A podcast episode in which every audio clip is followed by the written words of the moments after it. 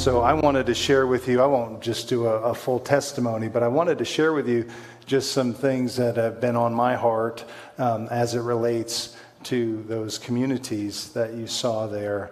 Um, as Brother Josiah said, we've been blessed to be a part of the um, Montana Fellowship here for the last five or six years.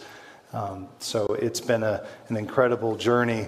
And uh, when you said that about Brother Webb, about uh, building a 30,000 square foot building, um, Brother Matthew will actually try it. So got to be careful what.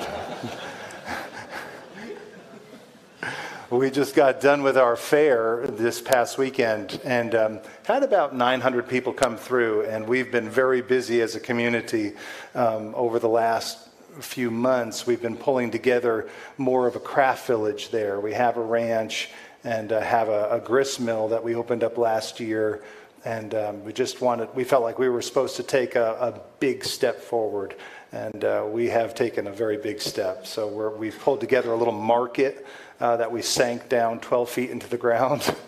Uh, the brothers have been doing barn raisings for a long time, but this was their first barn sinking. Um, and then Brother Matthew said, But this is going to be an educational center. It's going to be a place of higher education. I said, Brother Matthew, it's a place of lower education. so, um, but we, we've completed our little market underground, and that little market goes to a, an underground greenhouse. And above all that, we have a little craft barn, and um, folks just from all over the country have been coming through. We're right there on I 90 and uh, everywhere Florida, Seattle, New York, Arizona, they're just coming through.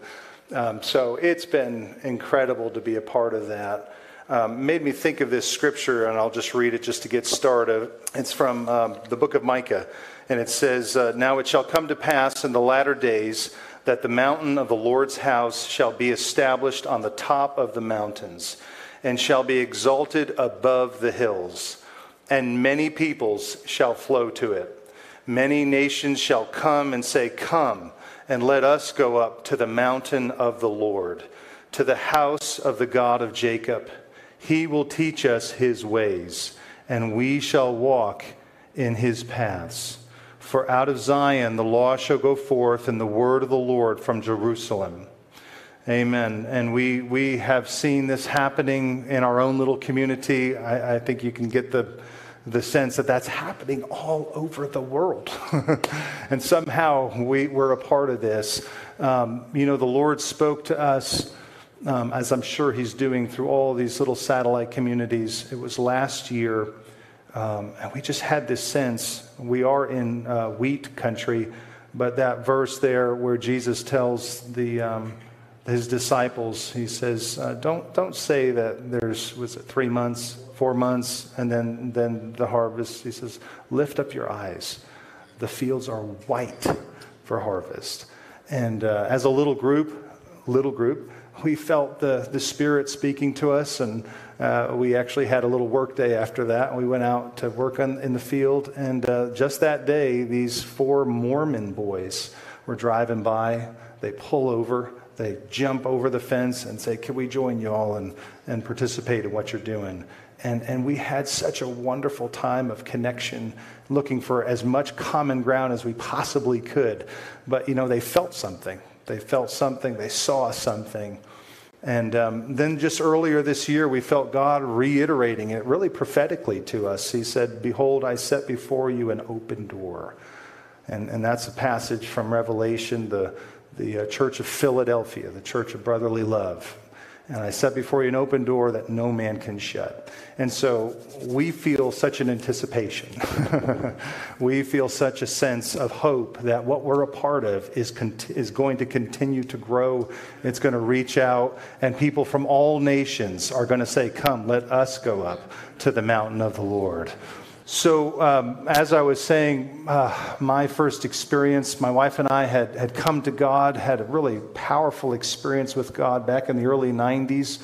Um, but by the uh, late 90s, as many Christians will, will tell you, you start saying, okay, God, what, what's next? What's more? I, I think we've tried to take every step we know Um, but my wife and I had felt very much that God wanted us to launch into a big family.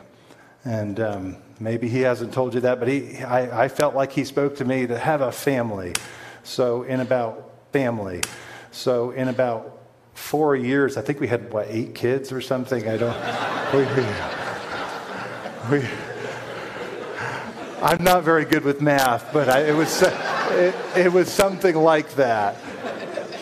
And um, so we, we launched off into having, having kids, and um, it was great, honestly, if you haven't tried it.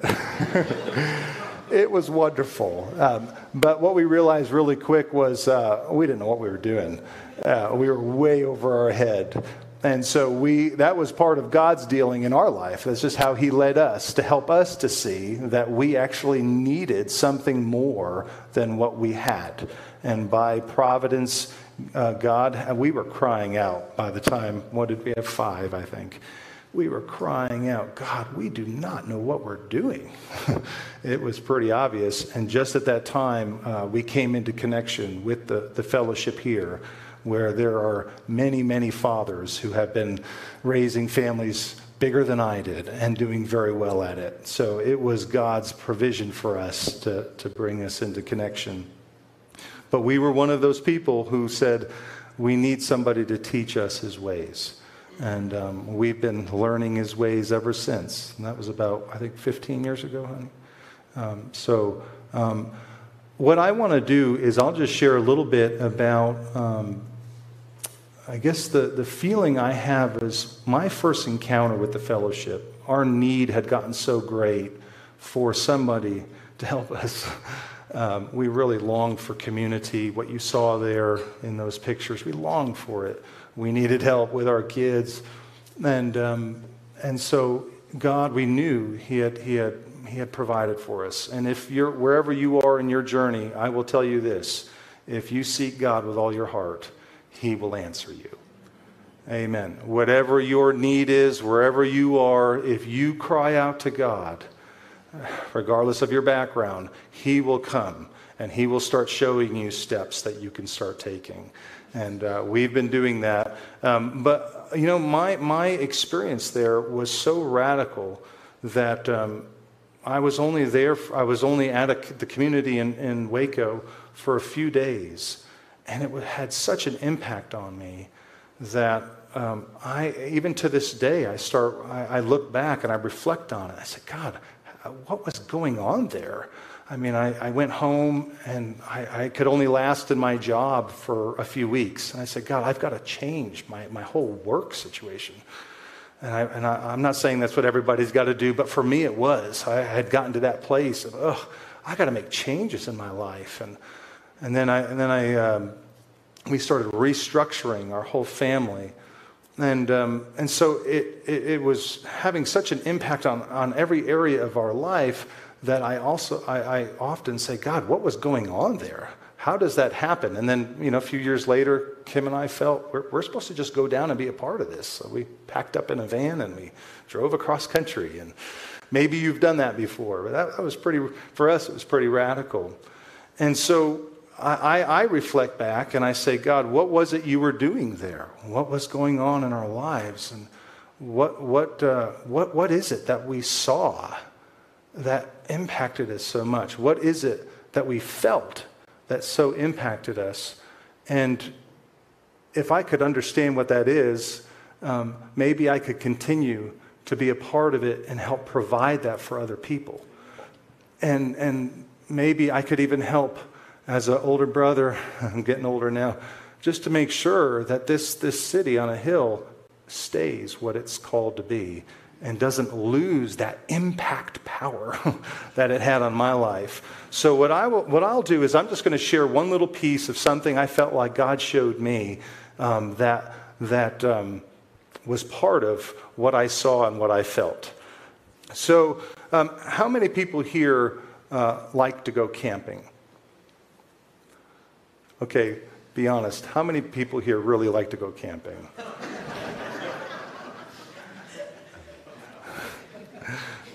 Why do you go camping? Well, the reality is every time I've gone camping, it has downpoured.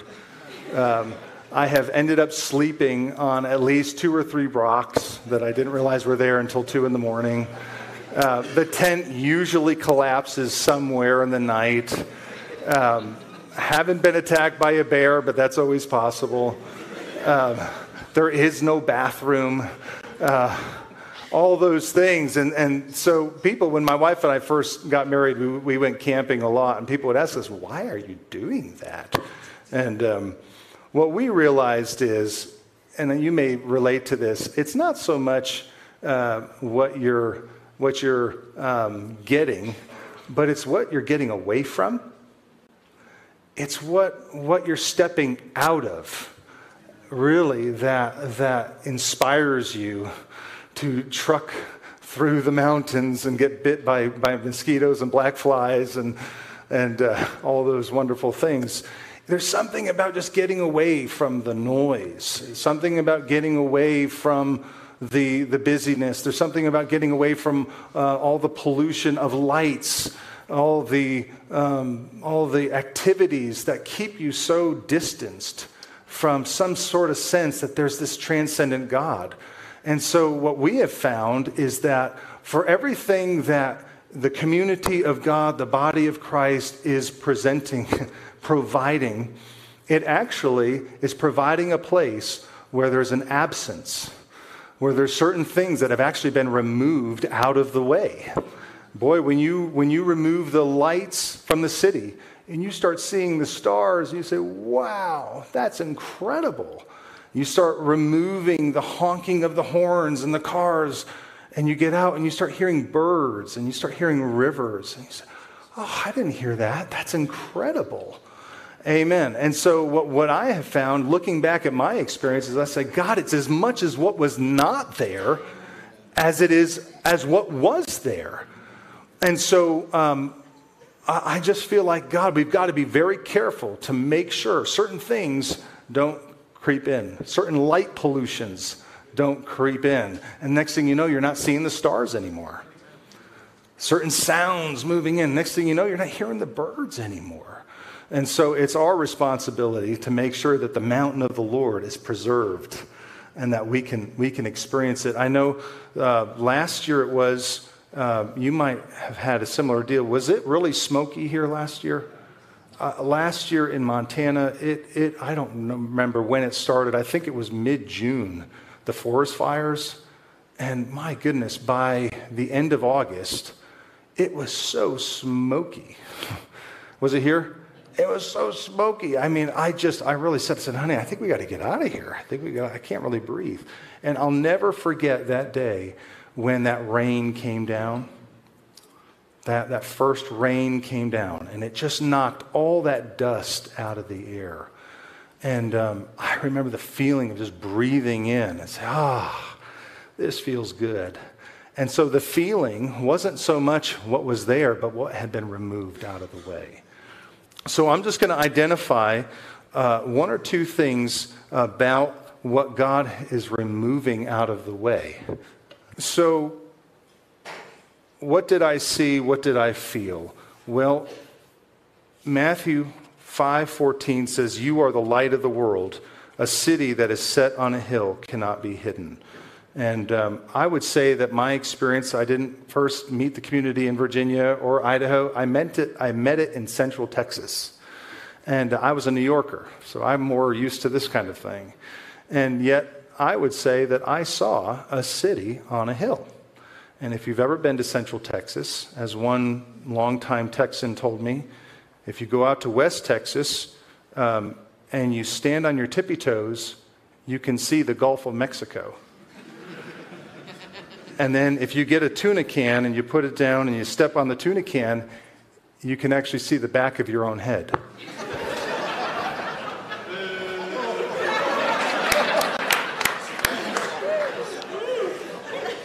Sorry, Texas brothers. I'm wearing out my welcome very fast here. And so the reality is, this hill that we're talking about has nothing to do with geography.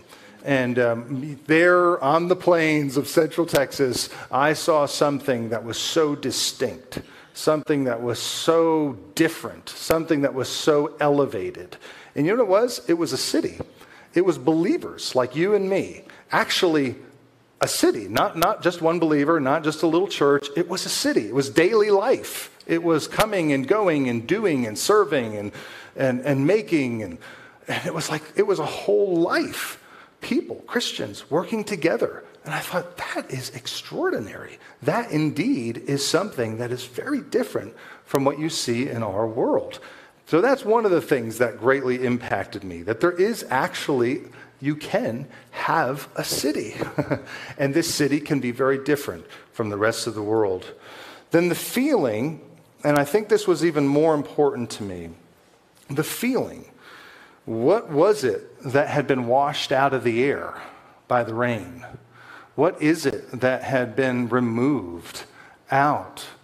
And um, there's a number of things I could identify, but I just I wanted to share one thing with you um, and that I'll start with every city has a foundation. Would you agree? Every city has a foundation. Every house has a foundation. Every city has a foundation. Do you know what the foundation of the church is? I'll read Jesus Christ. Amen. So, uh, Paul said, No other foundation can anyone lay than that which is laid, which is Jesus Christ. Peter had the revelation of Messiah. You are the Christ, the Son of the living God. Jesus says, Blessed are you, Simon Barjona. Flesh and blood hasn't revealed this to you, but my Father in heaven. And I also say to you that you are Peter, and on this rock I will build my church, and the gates of hell shall not prevail against it. And uh, Paul told the Ephesians, you have been built on the foundation of the apostles and prophets, Jesus Christ himself being the chief cornerstone. So, first of all, the church has a foundation. And good thing this building has a foundation. You can feel it. But you know, the world that we live in also has a foundation. Do you know what the foundation of the world is? Jesus talked about it. He said, Therefore, the wisdom of God also said, I will send them prophets and apostles, and some of them they will kill and persecute. That the blood of all the prophets which was shed from the foundation of the world may be required of this generation. From the blood of Abel to the blood of Zechariah. Boy, that doesn't sound like a very nice foundation, does it? You think about the church, what an incredible foundation Christ, the apostles, the prophets, and that the world around us has this, Jesus says it has a foundation. And it's, and it's the, from the blood of Abel. And I'll just read to you real quick. There is a, um, a professor at Stanford who says many civilizations and cultures have a founding murder at the root of the whole culture. Rome was founded on Romulus murdering his brother Remus. The Bible presents the archetype explanation for these kind of myths. When Cain murders Abel, and then what does he do? Builds a city. Builds a city. And so there's a different kind of city that emerged than the city that's on the hill. And it's built on a very different foundation than the foundation of this city on the hill. And I hate to say it, but it's murder. well, that doesn't sound very encouraging, huh? Why did Cain murder Abel? Envy. And what was he envious of? That's right. His sacrifice wasn't accepted by who? By God. He didn't have the favor of God, he didn't have the acceptance of God. And, and there was Abel who had it. God smiled on Abel's sacrifice. He accepted it. Cain's wasn't. And so they go off into the field together, and Cain murders Abel. And there is this, this brotherly tension. There is this, this rivalry. There is this competition between the two. And instead of going back and saying, well, okay, let's go make the, the right sacrifice, let's go make it uh, the way it's supposed to be, he goes instead in, in anger, he murders his brother. And so Jesus identifies this event as the very foundation of the world. this kind of murder. And, and uh, you know what's going on in the world right now. The violence is unbelievable. Well, it does stem back to a certain kind of foundation. If you look at Joseph and his brothers, they wanted to kill him. Why? It says in Genesis they were envious of him. Saul and David, it was when they were singing, Saul has killed his thousands and David his ten thousands. It says that something had happened, a jealousy in his heart. And from that moment, he, he looked for an opportunity to thrust them through to, with a spear. And uh, Jesus, you know, I think it was Pilate who said he, he realized they're handing, they're handing Jesus over to me because they're envious of him. It's a dynamic that's just in the world, this sense of envy, this sense of competition. It is the very foundation of the world. Amen. Therefore, Jesus would say, Beware of covetousness, for life does not consist in the abundance of things he possesses. Beware of this dynamic. It has sunk many, uh, many people who are a lot smarter than I am, to put it that way. Okay, but Abraham, Abraham the father of the faithful. It says, by faith, Abraham obeyed when he was called to go out to the place which he would receive as an inheritance. And he went out not knowing where he was going. I can relate to that. By faith, he dwelt in the land of promise as in a foreign country dwelling in tents with Isaac and Jacob, the heirs with him of the same promise. For he waited for the city which has foundations, whose builder and maker is God. If you read, and we have a book back there, Knowing God by Name, it, it talks very much about the city that Abraham was a part of, Ur, and all those dynamics that uh, are built on this kind of foundation of envy, competition, covetousness, greed, and ultimately murder. And um, Abraham, it says, he waited for a city. Something inside of that man hated where he was from. Something inside of that man did not want to be in that type of city built on that kind of foundation. And when he heard the voice saying, Abraham, come out from that, come out from Ur. I'm going to make something new out of you. It said he waited for a city which has foundations, whose builder and maker is God. And that word waited, that word waited means to look for, to expect, to tarry for. Abraham tarried for this new city with a new foundation. And it says uh, in Romans, those who are of the faith of Abraham, who is the father of us all, in the presence of him who believed, God who gives life to the dead and calls those things which do not exist as though they did. And so Paul says that Abraham actually had an encounter with God. He was in God's presence. Abraham heard a voice somehow through the smoke, somehow through all the light pollution. Maybe there was enough of an agitation with the city that he was in and the foundation that it was on that somehow he managed to hear this voice piercing through all that.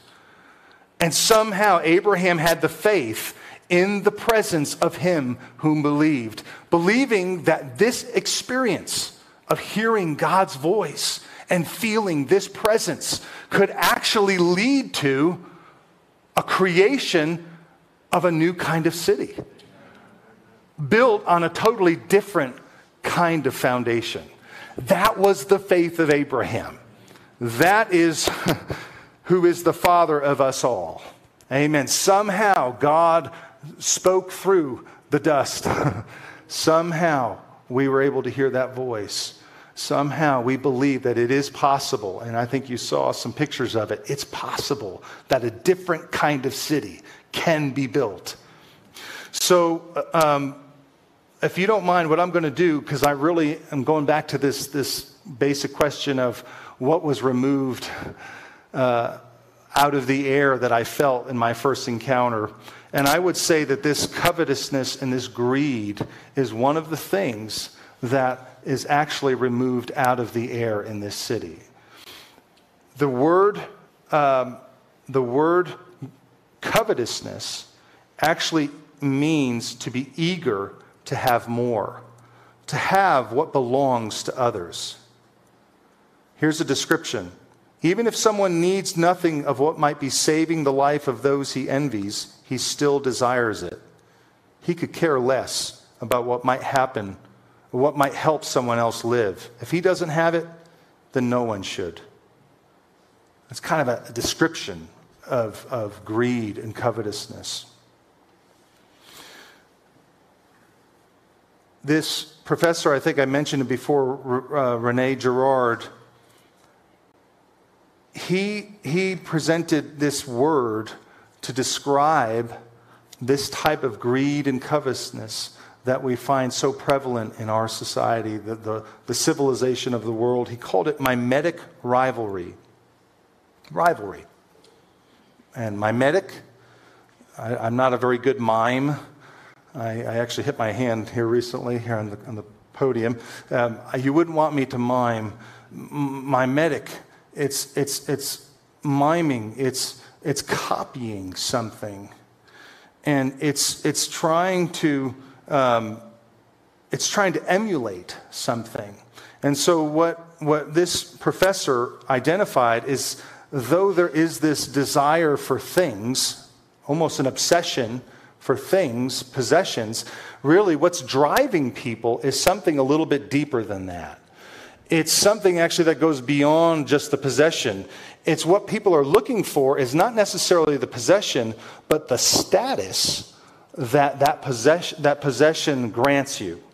For example, if I were to drive up to this conference in a Porsche, immediately you would have, ooh, oh, Mr. Bowden, hi, how are you? and I were to step out with a, a, a, a, tuxedo and a suit and have my pipe and, oh, Mr. Bowden, hi, how are you? I didn't. I, I pulled up in a little Ford Ranger, uh, base model, but it's a great truck.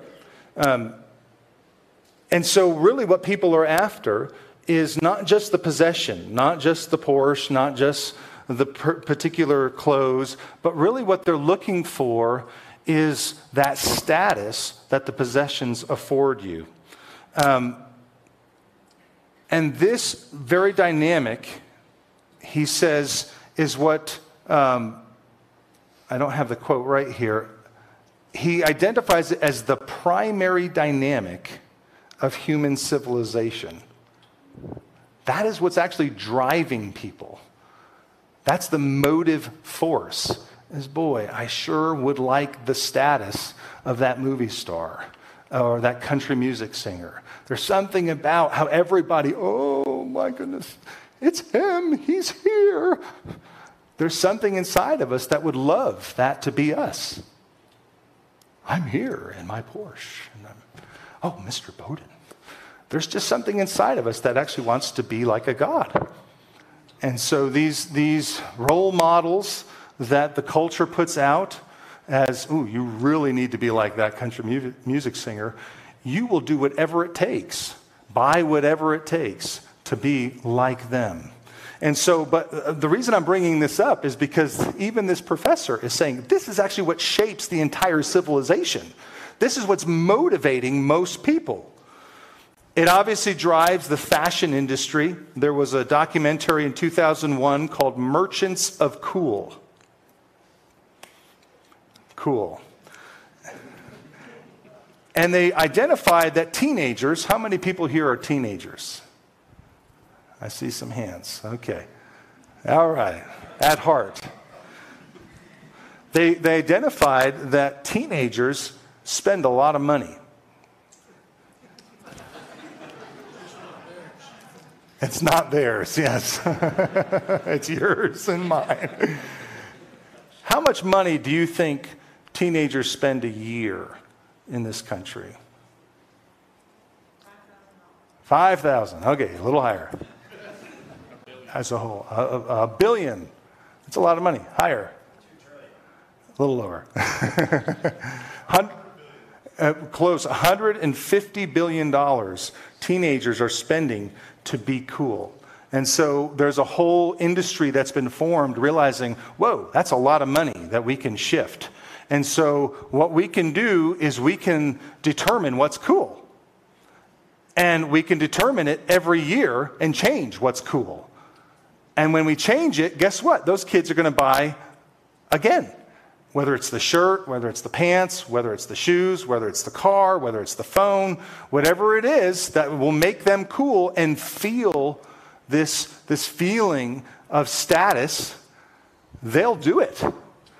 I tell my kids when I was in high school, there was this show. I, I, I trust me, I, I, hadn't come to God yet. There was this show about these, these private investigators who were in Miami, Florida. And man, this guy had a Ferrari, and uh, he and his buddy, I mean, they solved every crime. They came through in the nick of time. They drove around, and they had the most awesome you know, just super cool outfits on. And they had these shoes, both of them. I can't remember what they're called, like Dockers or something, boat shoes, and neither of them wore socks. And so that's great if you live in Miami or Arizona, but I lived in upstate New York. And so me and my friends wanted to be cool too. Um, we didn't want to be private investigators, but we wanted to be cool. And so we wore these boat shoes without socks. And I just remember trudging through the snow, thinking, what am I doing? I'm being cool. And um, so to be, I'm being very cool. Call 911. and so there's this, there's this willingness to sacrifice your health, your money, your comfort to just be cool. And really, if you think about it, what is that teenager wanting to do? Well, he just wants to fit in, he wants to be accepted. In fact, I don't have the research right here, but we are actually hardwired to long for acceptance and belonging. We are hardwired to um, what I would say is find our place somewhere. And so a teenager will emulate, he's actually emulating, idolizing people. And it is a very strong, strong force inside of teenagers. And the world has capitalized on it. And I wish I had the research here, but this is actually, they're finding it's hardwired into youth. And so they are in desperate need of role models. They're in desperate need of somebody to look up to because they're willing to do whatever it takes to be like, in this case, Don Johnson, who the, the movie star, and in my case. But you know what? For us, it just shows that if a young person can take that hardwired need to belong and be accepted and to look up to people and actually turn that towards this community, where there are real men of God, where there are real places that are meaningful, that, that could bring meaning into their life, maybe God set them up that way to long for their place in the kingdom of God, to long for their place in the city that's set on a hill. Amen. So you have to keep changing these you have to keep changing what's cool, what's modern, what's in. And what that does for people is it leaves them with this feeling of nothing is permanent, nothing is really enduring. Everything changes. The fashions, the values, it's all in flux, it's all changing. And so you have this, this mass of young people who feel like they're on sand. That's just, and, and if, I don't have these here, but if you could read about youth and suicide right now, dealing with depression, I wish I had the, the statistics, that, that loss of meaning, that loss of stability. And, and part of it is because they are raised in a, in a culture that has this kind of foundation. It's called sand. And if, if the kingdom of God could actually have something that has enduring permanence to it, our young people can feel so secure. They can feel so stable. And so I look back at my first experience with what I felt when I first saw the community. Maybe that's what I felt. Maybe I felt for the first time the sense that there's something enduring, that there's something permanent, that life isn't always in flux and changing. There's some things I could actually stand on. There's actually a firm foundation. This, this covetousness, um, and I'll, I won't go too long with this, this covetousness um, is actually identified in the scriptures as a spiritual element. And um, James says, where there's bitter envy and self seeking, every evil thing is there. This wisdom doesn't come from above, it's earthly, sensual, and demonic. And so the bad news is behind all of these, um, this covetousness, this envy and self seeking, is actually a spiritual force. Paul said that covetousness is idolatry. How could covetousness be idolatry? I could see it being bad. I could see it being where I'm, I want something that somebody else has, but how, how could that be idolatry? It kind of seems like a big leap to identify something as idolatry. Sir? Ultimately is, isn't it? You're worshiping something other than God. But in the verse that I just shared before, that it's not only earthly and sensual, it's actually demonic. There's actually spiritual forces that are moving and motivating um, this, this feeling of covetousness and greed. And um, if, if I could just read you this one verse real quick in 1 Corinthians 8. Now, concerning things offered to idols, we know that we all have knowledge. Therefore, concerning the eating of things offered to idols, we know that an idol is nothing in the world and that there is no other God but one. For even if there are so called gods, whether in heaven or on earth, as there are many gods and many lords, yet for us there is one God. And so Paul's identifying that in the world there's many gods and many lords, and it has something to do with these idols. What am I saying then? That an idol is anything, or what is offered to idols is anything? Rather, that the things which the Gentiles sacrifice to, they sacrifice to demons and not to God. And I do not want you to have fellowship with demons. You cannot drink of cu- the cup of the Lord and the cup of demons. You cannot partake of the Lord's table and of the table of demons. And so I just raised that those verses there to show that Paul is seeing something here. When there's these dynamics of envy and greed and covetousness, it's not just I really want something. We're participating in something that goes way beyond that. We're participating in a spiritual element, a dynamic, something that's metaphysical, something that goes beyond just physical earth and material things.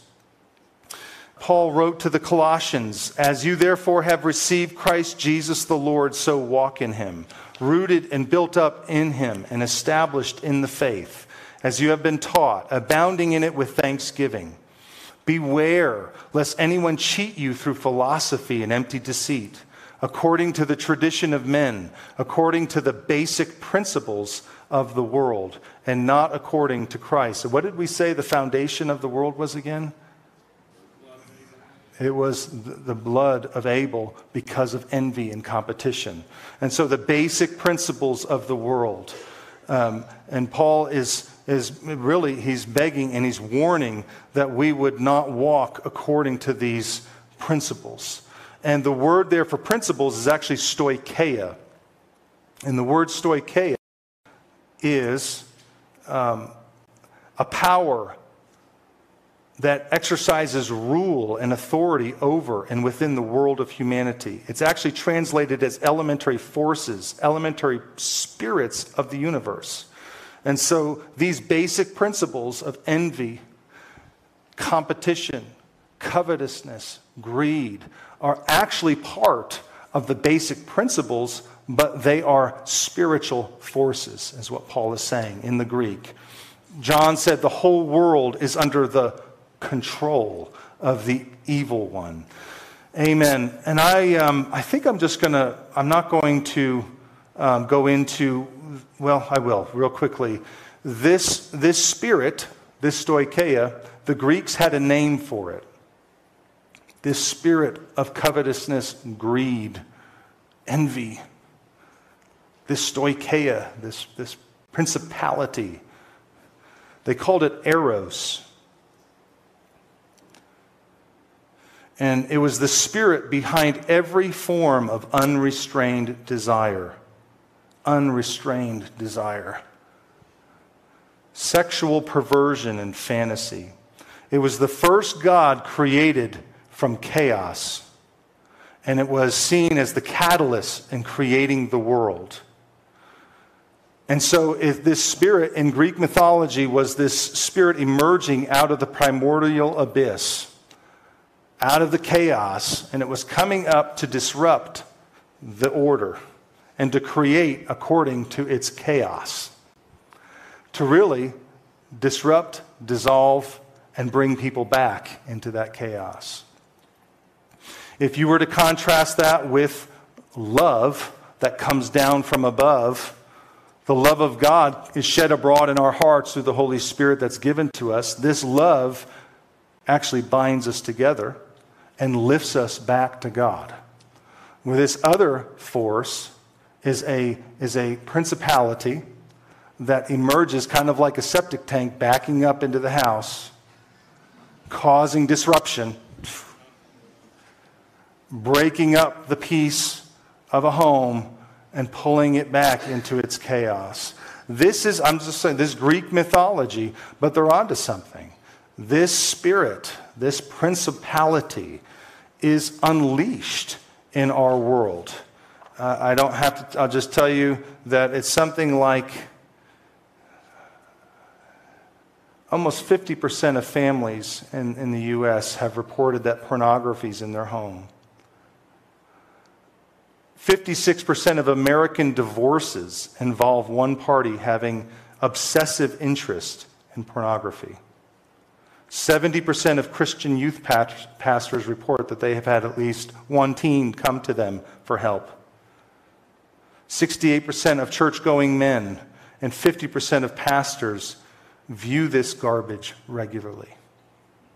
These were compiled from um, Covenant Eyes and I think the Barna research.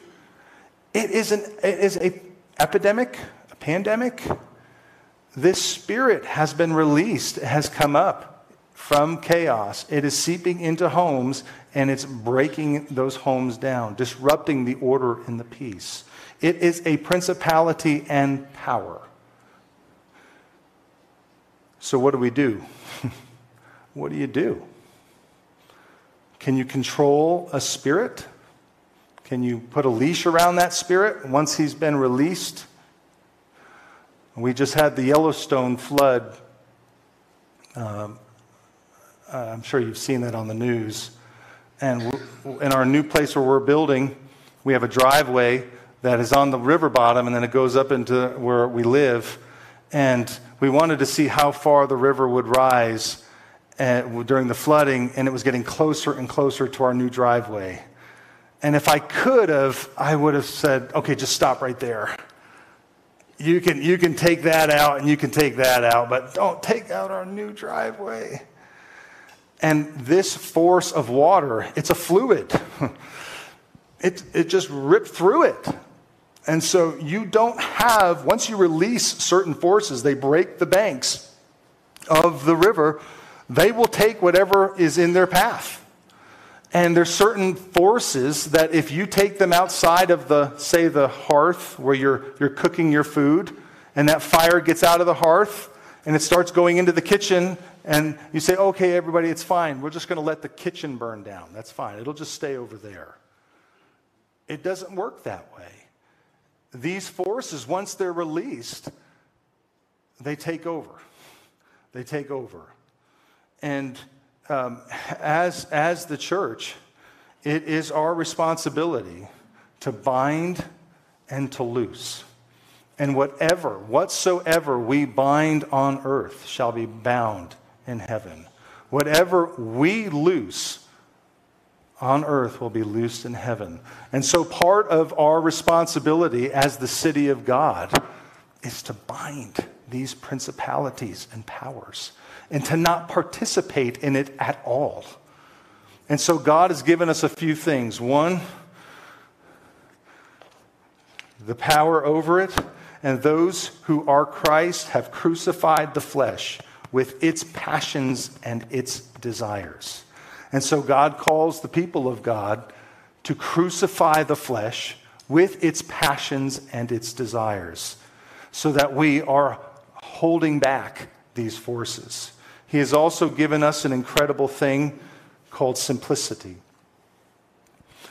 Simplicity is a disposition of heart that regulates our attitudes towards material things by keeping our lives single minded and centered in God. And so, if we can learn to crucify the flesh with its passions and its desires, if we can have an attitude of simplicity, where we're not grasping for every material thing and we're not grasping for the status that those material things are trying to afford us, we actually can be participating in holding back the bore tide of these spirits that are running uh, as an epidemic. And so, what, what I feel like, possibly, what I felt when I first came to the community and felt the absence, maybe one of the things I felt the absence was, was this principality and this power. A people committed to simplicity of living. A people committed to crucify the flesh with its passions and its desires. A people who are, who are together committing to a whole different type of value system and said, Oh, we don't want to be like Don Johnson.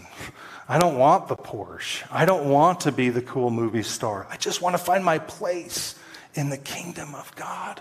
I just want to find my place in the family of God. We turn that desire that God hardwired us with, and we turn it towards the city of God and away from the city of the world. Can I give you a, an example of, of somebody who made the shift? He's a little guy. Luke 19. This just moved me today. Um, then Jesus entered and passed through Jericho. Now, behold, there was a man named Zacchaeus who was a chief tax collector, and he was rich. And he sought to see who Jesus was, but could not because of the crowd, for he was of short stature. Amen. Maybe that's one of the reasons why he pursued all those riches. So he ran ahead and climbed up into a sycamore tree to see him, for he was going to pass that way. And when Jesus came to the place, he looked up and saw him and said to him, Zacchaeus, make haste and come down, for today I must stay at your house. So he made haste and came down and received him joyfully. But when they saw it, they all complained, saying, He has gone to be a guest with a man who is a sinner. Then Zacchaeus stood and said to the Lord, Lord, look, I give half of my goods to the poor. And if I have taken anything, from anyone by false accusation, I restore it fourfold. You get a sense this man, he knew what it was like to be under the lordship of this type of operation, don't you? That greed, that competition, that grasping for material goods, trying to increase his stature.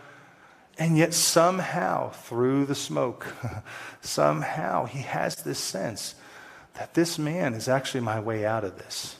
I actually, like Abraham, I, I don't want to be in this city. And I actually hate this foundation.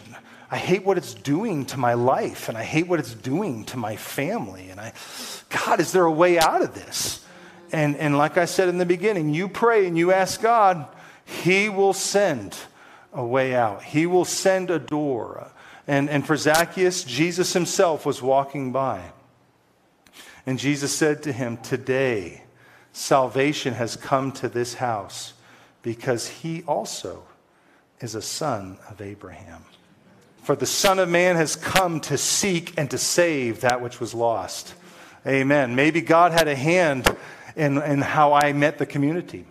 Maybe God knew the longings of my heart and made a way out for a guy like me. Hallelujah. I just feel it's so possible. The people who are trapped, those who are sitting, in the, or is it, uh, um, in the valley of the shadow of death, have seen a great light. Amen. Thank you, Jesus. And, and they, what they have to see is they have to see a city set on a hill, a light that cannot be hidden. Thank you, Jesus. Amen. I just want to say, uh, let, the, let the city of God, let it rise above all the other mountains. Amen. Let it be exalted above the hills. Amen. Let many people flow to it. Amen. Let those come and say, Come and let us go to the mountain of the Lord, to the house of the God of Jacob. He will teach us his ways. Amen. A whole new way of life, a whole new foundation, and we will walk in his paths. Amen. He goes on to say, But everyone shall sit under his own vine and under his fig tree. You feel that, that promise of contentment. No need to grasp, no need to fight, no need to strive God, you provided everything we need for life and godliness. Amen. And godliness with contentment is going to be great gain for us. He will sit, and no one shall make them afraid. For the mouth of the Lord of hosts has spoken it. For all people shall walk in the name of his own God, gods, many gods and many lords, but we will walk in the name of the Lord our God forever and ever. Amen. Thank you, Jesus.